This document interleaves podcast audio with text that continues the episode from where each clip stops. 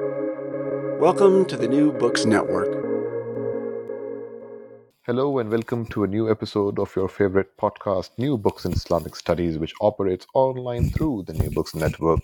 I'm your host, Sher Ali Tareen. For each new episode, we choose an important new book in the field of Islamic studies and we chat with its author. In her moving, sophisticated, and analytically groundbreaking new book, Rebuilding Community Displaced Women and the Making of a Shia Ismaili Muslim Community, Shenila Khoja Moolji recounts and engages critical narratives of displacement and migration to examine the formation of religious communities. A central theme of this book is the idea of an Ismaili ethics of care, as Khoja Moolji documents with meticulous care the powerful manifestations and consequences of everyday life connected with practices ranging from cooking, social religious counseling, and storytelling. Moving nimbly between different locations, including East Africa, South Asia, and North America, as well as varied theoretical registers dealing with categories of sacred space, the sensorium, and embodied sociality, Rebuilding Community is a delightful text that will interest scholars in multiple fields across the humanities. Here now is my conversation with Professor Shenila Khoja Moolji. Uh, hello, Shenila. Welcome again to the New Books Network. It's a great pleasure uh, to have you again on our show uh, on what is now your third monograph. Uh, it's an absolute delight uh, to talk about it. Uh, just out a wonderful uh, study, um, and I'm really excited to uh, talk to you about this conversation. Uh, Oh, have this thank you. Uh, so I thought, uh, you know, one way to uh, begin the conversation for our listeners, uh, uh, the book begins, of course, with this very interesting vignette that I will not disclose because it's so interesting and really grips the reader. But I was wondering, as a way to start the conversation, how did you think about writing this book?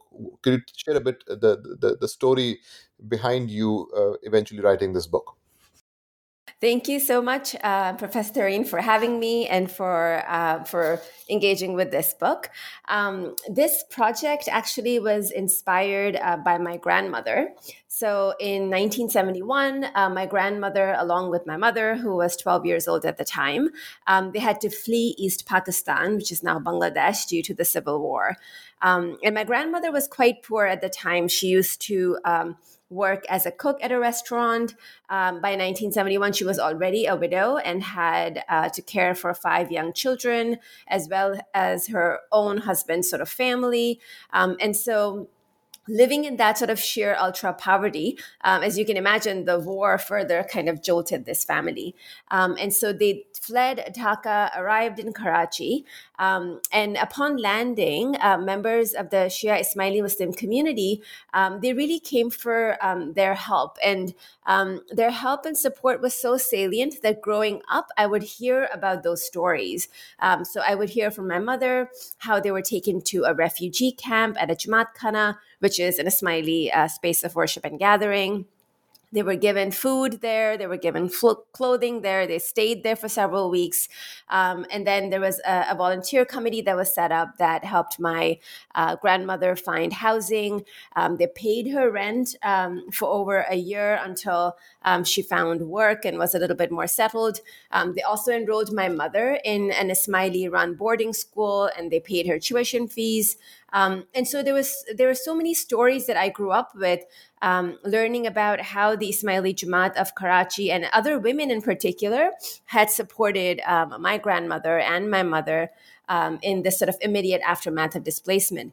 And so um, as I was thinking about this project, I have always, of course, remained haunted by the fact that the lives of these women, um, like my grandmother, but also the women who um, supported other displaced women um, and helped kind of reforge community after displacement, like these lives and these stories would disappear if we don't record them um, and enter them into national or even religious histories.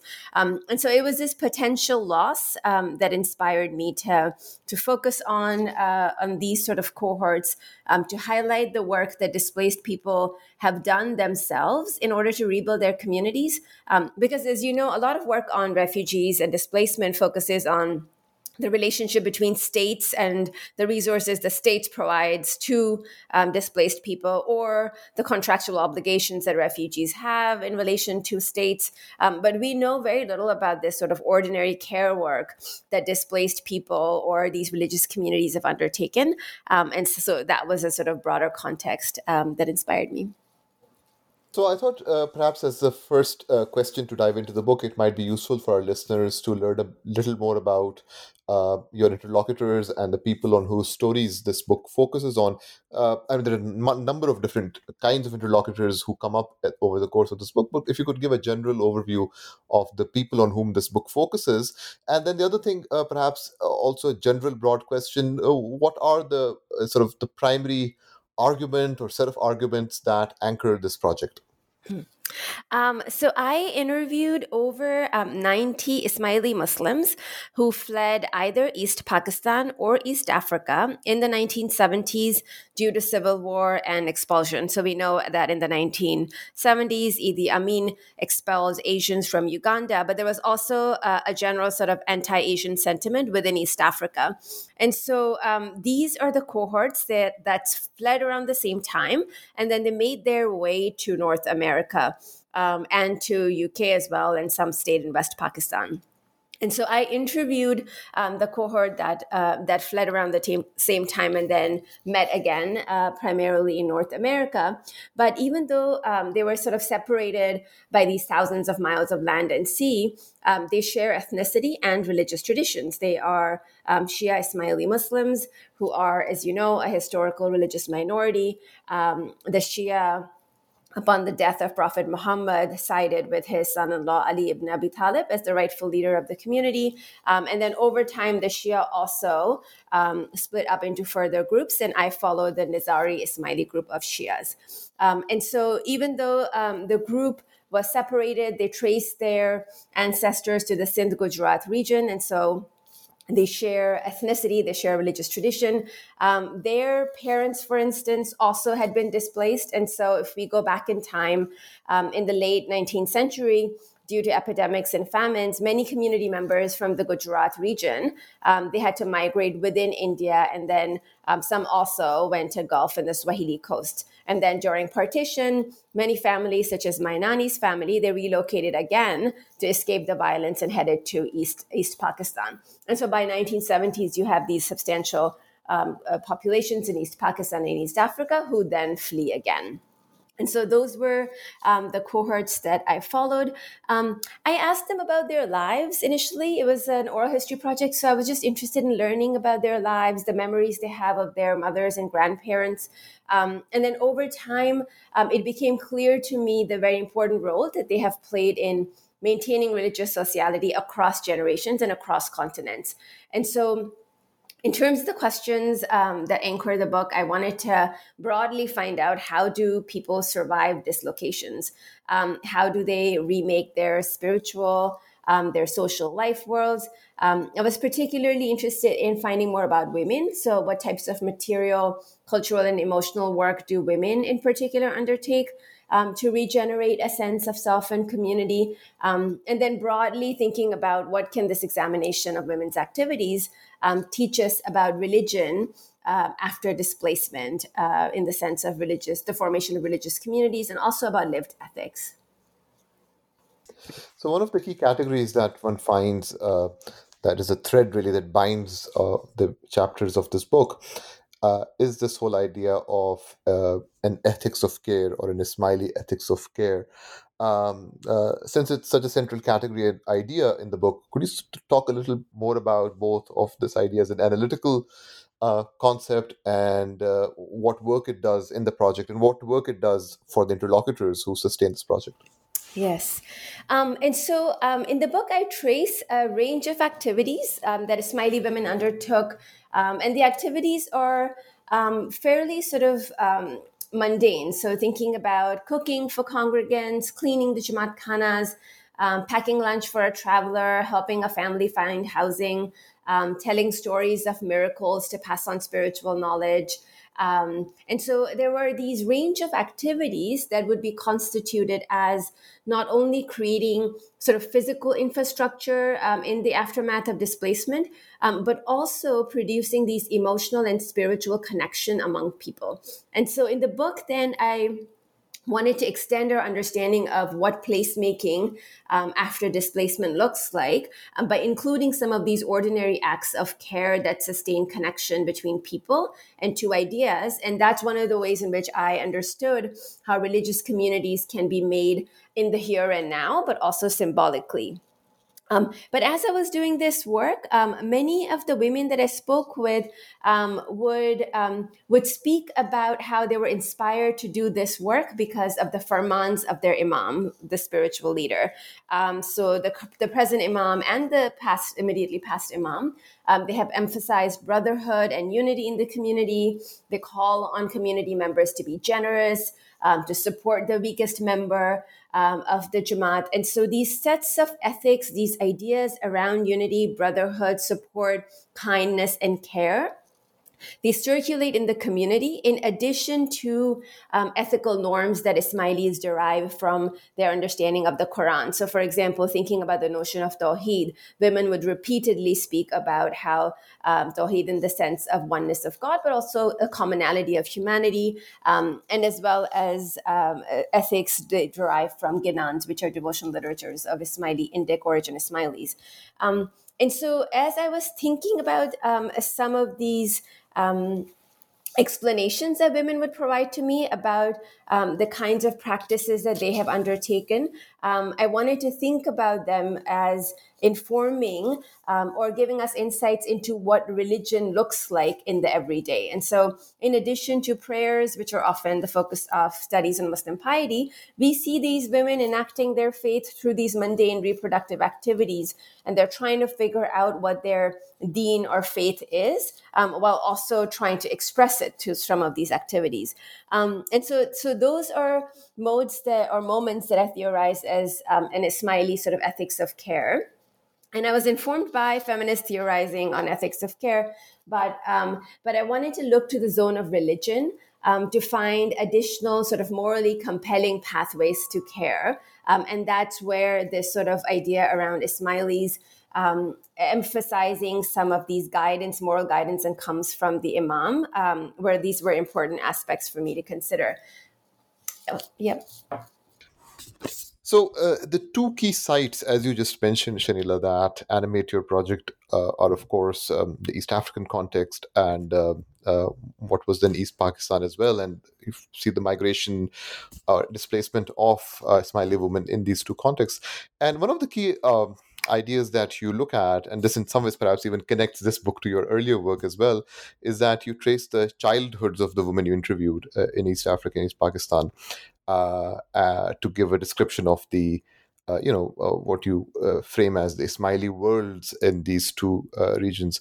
Um, could you talk a bit about this whole idea of the Ismaili world and how your examination of these childhoods of these women feed into this whole concept of Ismaili world that you that you examine and that you provide such a detailed description of? Hmm.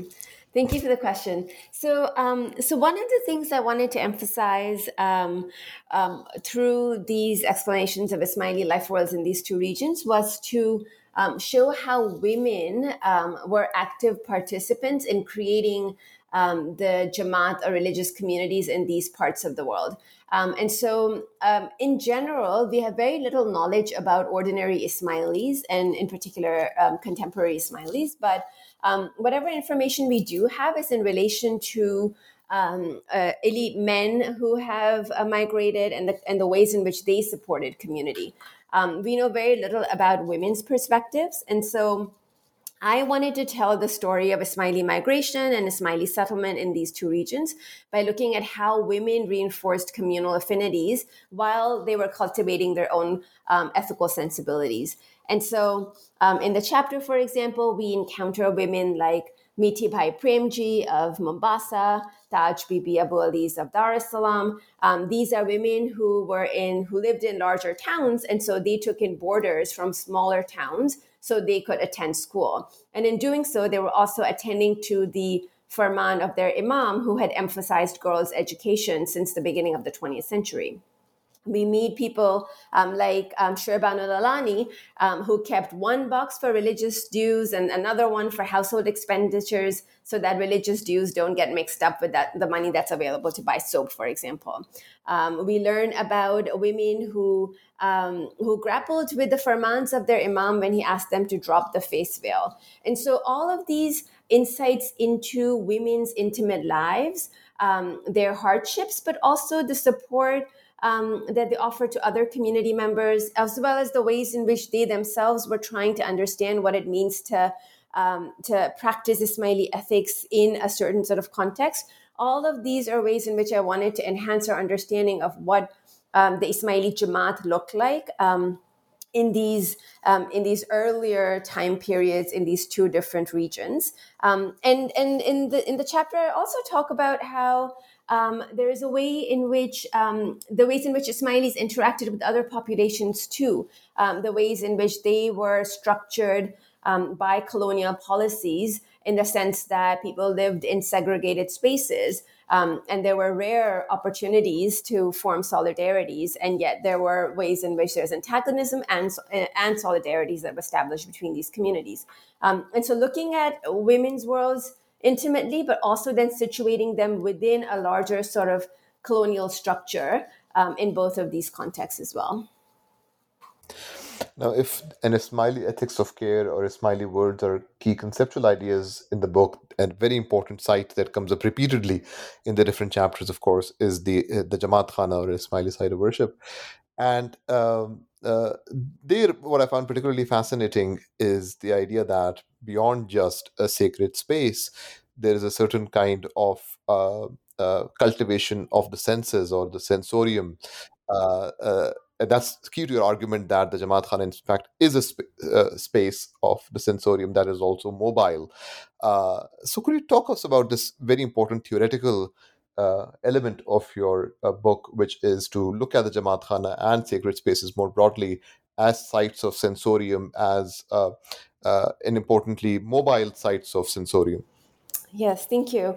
Um, so, when we think about displaced communities, um, there's a lot of literature that speaks to us about how um, recreating sacred spaces, physical sort of infrastructure, um, is really important for displaced people to uh, nurture a sense of belonging in new sites. Um, and of course, we also know that religious sites um, or religious spaces of worship in the context of displacement, they are not simply sites for prayer, but they're also um, important hubs that kind of bring people together and people are able to access important social services through those sites as well. And so in the book, I look at um, Jamaat Khanas as those sites and I talk about how um, these ideas about Jamaat Khanas as being important spaces for bringing Ismailis together. Um, it, it, it is, um, these are space, Jamaat Khanas have sustained communities, not only in East Africa, but also in North America. And I write about the contribution of women um, who created such makeshift Jamaat Khanas at their apartments um, and the support they provided to um, these early communities. Um, but then, as I was doing this um, research, I also encountered Ismailis um, who strived to conjure uh, a sensorium of the Jamaat Khana in the most unexpected of places. So I interviewed women who were um, on a steamboat um, leaving Chittagong for Karachi. Um, and they tell me about how, as a community um, of primarily women and children, because a lot of men had left, um, men, first of all, couldn't get into some of these steamboats because they were so crowded. And then they had stayed behind to try to sell some of their. Um, some of their household expenditures and like businesses so they could get some capital. Um, but the women tell me of how they recited ginans on the steamboats, how they recited dua. They tell me of how there were a couple of itinerant preachers who were on the steamboat and they started doing religious education classes. Um, and imagine the kind of continuity those religious education classes on board a steamer might provide to um, the, con- the, the, the community that's on that steamer.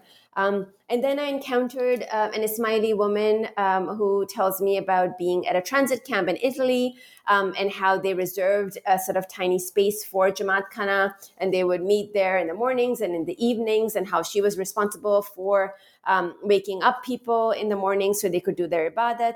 And so I started to think about how, um, when we think about uh, sacred spaces, there is a sensorium that a collective of practitioners, a collective of Jamaat can invoke through the ginans, through burning incense, through the dua, through a collective sort of um, prostration.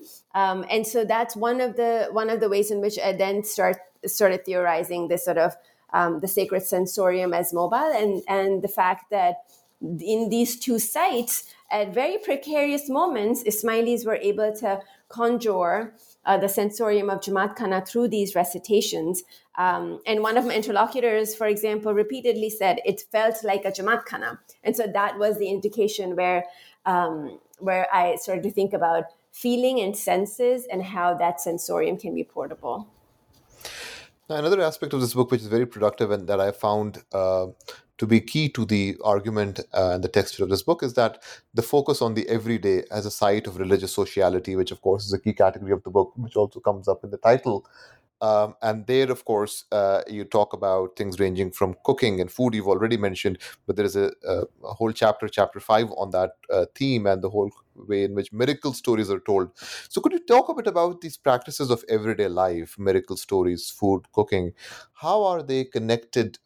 With this whole idea of the cultivation of religious sociality. This basically is combining uh, chapters four and five, which are about the relationship between everyday life and religious sociality, if I could frame it that way.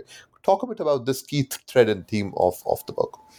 Yes, um, and so I um, I saw both the storytelling um, and food preparation as activities through which um, my interlocutors, they tried to reproduce Ismaili culture while they were also participating in the religious formation of others.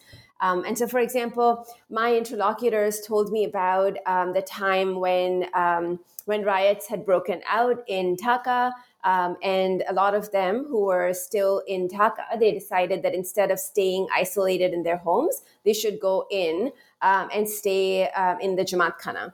And so one person, Shamsuddin, for example, tells me that um, uh, it, they stayed in the Jamaat Khana for 29 days. They were eating, sleeping, and praying together. Um, and since he was a young man, he was assigned the responsibility of being the gatekeeper.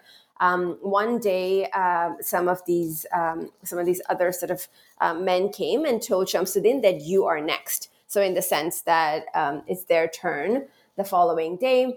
Um, the Jamaat, you know, sheltered in fear that morning, uh, that, that sort of evening. They even performed the final rites for all of the Jamaati members. And so the final funeral rites were performed um, the night before because people were so certain of their impending deaths.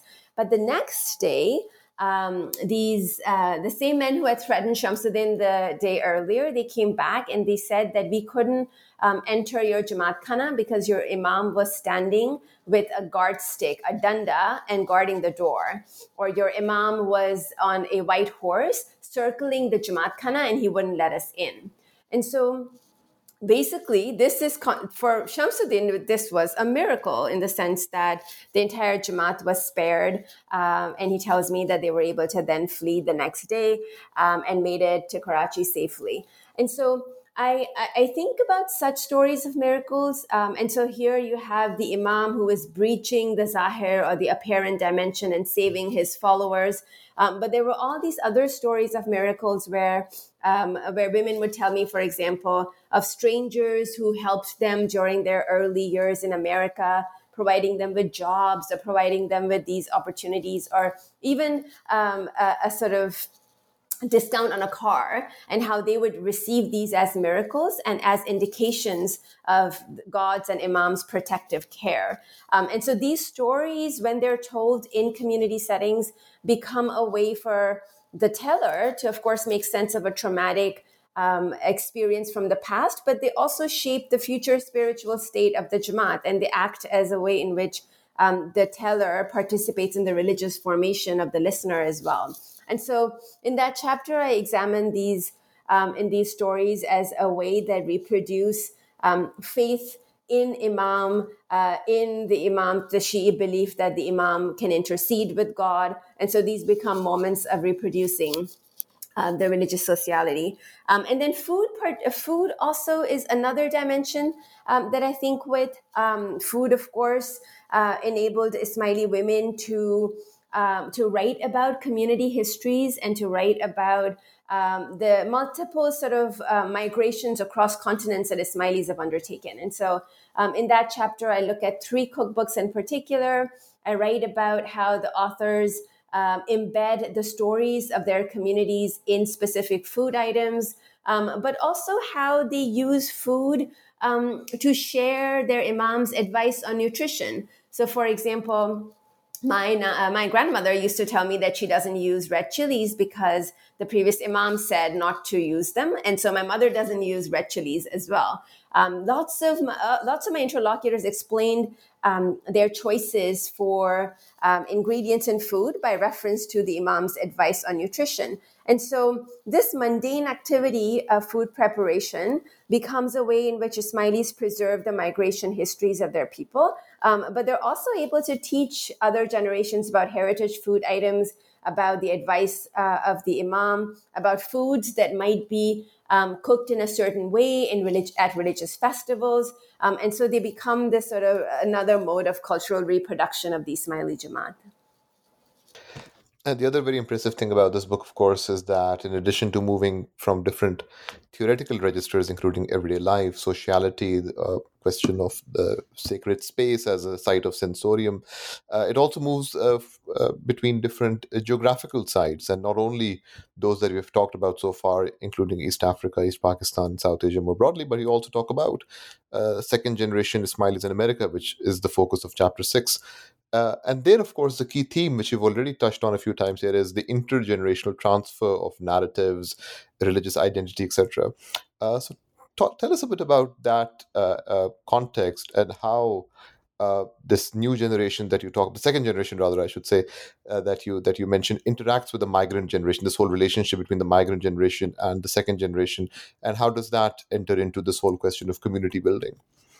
Yes, um, and so I um, I interviewed um, some um, some second generation women who are primarily the daughters of my primary interlocutors because I wanted to see the transmutation of community making practices, um, and I wanted to see how they understand um, their um, their parents or their ancestors past, but also how they are fashioning community in America, uh, where they are, this is their home. They don't have memories of India or East Africa um, from that perspective.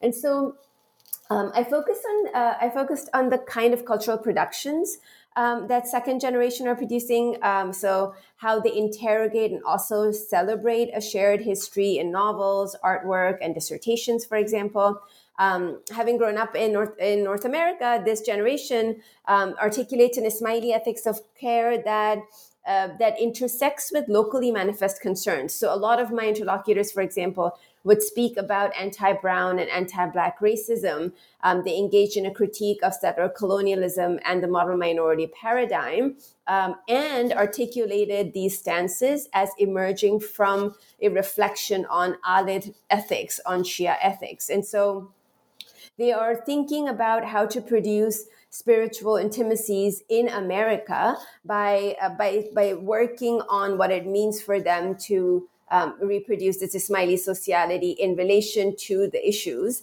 that are manifest in their own environment. Um, I also um, noticed, um, because of this sort of thinking about intergenerationally, I noticed how religious sociality, in a way, is contingent um, and it's remade by each generation. And so, even though I focus on specific cohorts of women, um, we can look at these multiple cohorts and sh- and see a sort of shared um, spaces and shared sentiments, but also look at how Ismailis create new so, new sites and new forms through which to reproduce community. Um, so, Shenila, as we close our conversation on this book, and then I would love to learn more about, um, and I'm sure our listeners will also, about your next project. But um, to go beyond the individual chapters, and you've so beautifully really uh, summarized, analyzed, and presented key findings of different chapters. But if one were to take a step back and think about the intervention that you see this book making, or the take home point that you would like listeners to come away uh, come away with in relation to its contribution to the study of uh, you know gender studies, religious studies, anthropology, so many different fields, South Asian studies that it intervenes in. What would be a couple of major take home points, conceptual, otherwise, that you would like listeners, uh, readers to uh, come away with after reading this book? What do you see as a couple of major interventions that are very close to you and dear to you that you would want listeners to or readers uh, to to to take away from this book? So I would say that um, I had three um, hopes in mind for this book. So the first is, of course, we know that when the history of Ismailis is written, um, it's often from the perspective of the imams, the missionaries, or elite men. Um, and so while these histories they're really important, they have accomplished um, very important tasks of clarifying the sort of broad sequence of events defining Ismaili history. I'm hoping that this book adds new dimensions to our understanding of Ismaili um, Ismaili history, modern Ismaili history, through a partial reconstruction of Ismaili women's lives. The second area um, I wanted to focus on is in relation to how we think about women's care practices. So, um, Ismaili women's placemaking activities in the book, um, as as you know, um, they take form of these reproductive tasks. Um, women are cleaning, they're cooking, they're washing, um, and even though such work is necessary for the propagation of society, um, it's frequently viewed as women's property and women's biology, and so therefore it's it's largely sort of undervalued, and that's one reason why Marxist feminists um, often regard housework as a paradigmatic site for gendered exploitation. Um, they have strived to move housework into the realm of wage labor in order to incre- increase its value. But in the book, I argue that. Um, I uh, that I think instead of reducing women's work to productivist logics, um, I'm striving to mobilize a different logic altogether I want for us to um, see women's reproductive activities, Ismaili women's work, as producing relationality and sociability. Um, it repairs past trauma. Um, as we already saw in this talk, it, it functions as a means of, of harnessing spirituality, uh, of fashioning intergenerational continuity. And so the challenge for me in, in this book has been to emphasize the salience of women's care work um, and of course those who undertake it, while also pointing out that there are certain scenarios and circumstances when it becomes a site of exploitation. And then finally, um, I wanted to emphasize the role of religion in migrant and refugee placemaking because that remains underexplored. Um, and often, if we think about it in relation to Muslim refugees, um, Islam is often mobilized um, to demonize them further, right? And so here in the book, you will see a different side of Islam. Um, you see an Islam that offers resources to women um, to not only find solace and comfort during a difficult time, but it's also a code of conduct that helps them to suture their lives and communities back together. Um, and in this respect, um, I also um, wanted to specifically note how um, there is a, an ordinariness and ongoingness um, to women's ethical conduct, which extends sort of beyond the current analyses of Muslim charity and religiosity. Um, which, as we know, Amira Mittermaier has talked about, they're dominated by the hegemonic paradigm of self cultivation. Um, in the book, we see Ismailis um, engaging with their deen or their faith um, by working on themselves, but also working intersubjectively to create community. Um, and one of the things that I wanted to emphasize here was that, of course, we can find um, such modes of religious intersubjectivity in other Muslim communities, other religious groups too. But within Ismailis, the Imam acts as a centripetal force. And so that's what gives this particular community a distinct route to ethical action. And so, broadly, when I identify um, an Ismaili ethics of care in the book, um, I'm not arguing that um, this uh, community's particular understanding of spiritual obligation is distinct from other modes of care that other might develop in other communities. Um, what I'm arguing is that um, there is a specific route to ethical action in this Shi'i community, um, and the book offers an examination of one manner of living a Muslim life. Um, and I'm hoping that other scholars who study other communities um, they may identify both points of commonality as well as difference. So, as we're coming to the end of our conversation, Shenila, could you share with our listeners a bit what you're planning on as your next project? Uh, yes, thank you. Um, so, I am working on a short book about um, Muslim boyhood. Um, and um, in the book, I consider how um, racialization of younger Muslims, it both overlaps with but also departs from um, the racialization of adults. Um, and so I'm thinking in particular about how Muslim boys are um, displaced ideologically from the space of innocence and how they are produced as figures of threat. Um, but I'm also uh, thinking a little bit closely about the intersection of race and capital. Um, and so they're uh, focusing on how detention centers um, and and prisons, even um, uh, even like temporary dis- detention facilities, function as enclosures, um, as well as looking at commodification of Muslim boys. Um, and so this uh, book, inshallah, um, it's a short book. Inshallah, it'll come out next year. Rebuilding Community Displaced Women and the Making of a Shia Ismaili Muslim Community by Professor Shenila Khoja published by Oxford University Press in 2023. Uh, thank you so much, Shenila. Uh, always a pleasure talking to you, and uh, congratulations on this wonderful uh, new book. Um, and uh, thank you for taking out the time to share your insights about this book uh, on new books in Islamic studies. Thank you so much for having me. So this was my conversation with Professor Shenila Khoja Moolji. Oh, I hope you enjoyed this episode of your favorite podcast, New Books in Islamic Studies, which operates online through the New Books Network, which is NBN. I hope you will also join us next time for another fresh episode of New Books in Islamic Studies. Until then, this is your host, Sher Ali Tareen, signing off. Take care, stay well, and keep listening to New Books in Islamic Studies.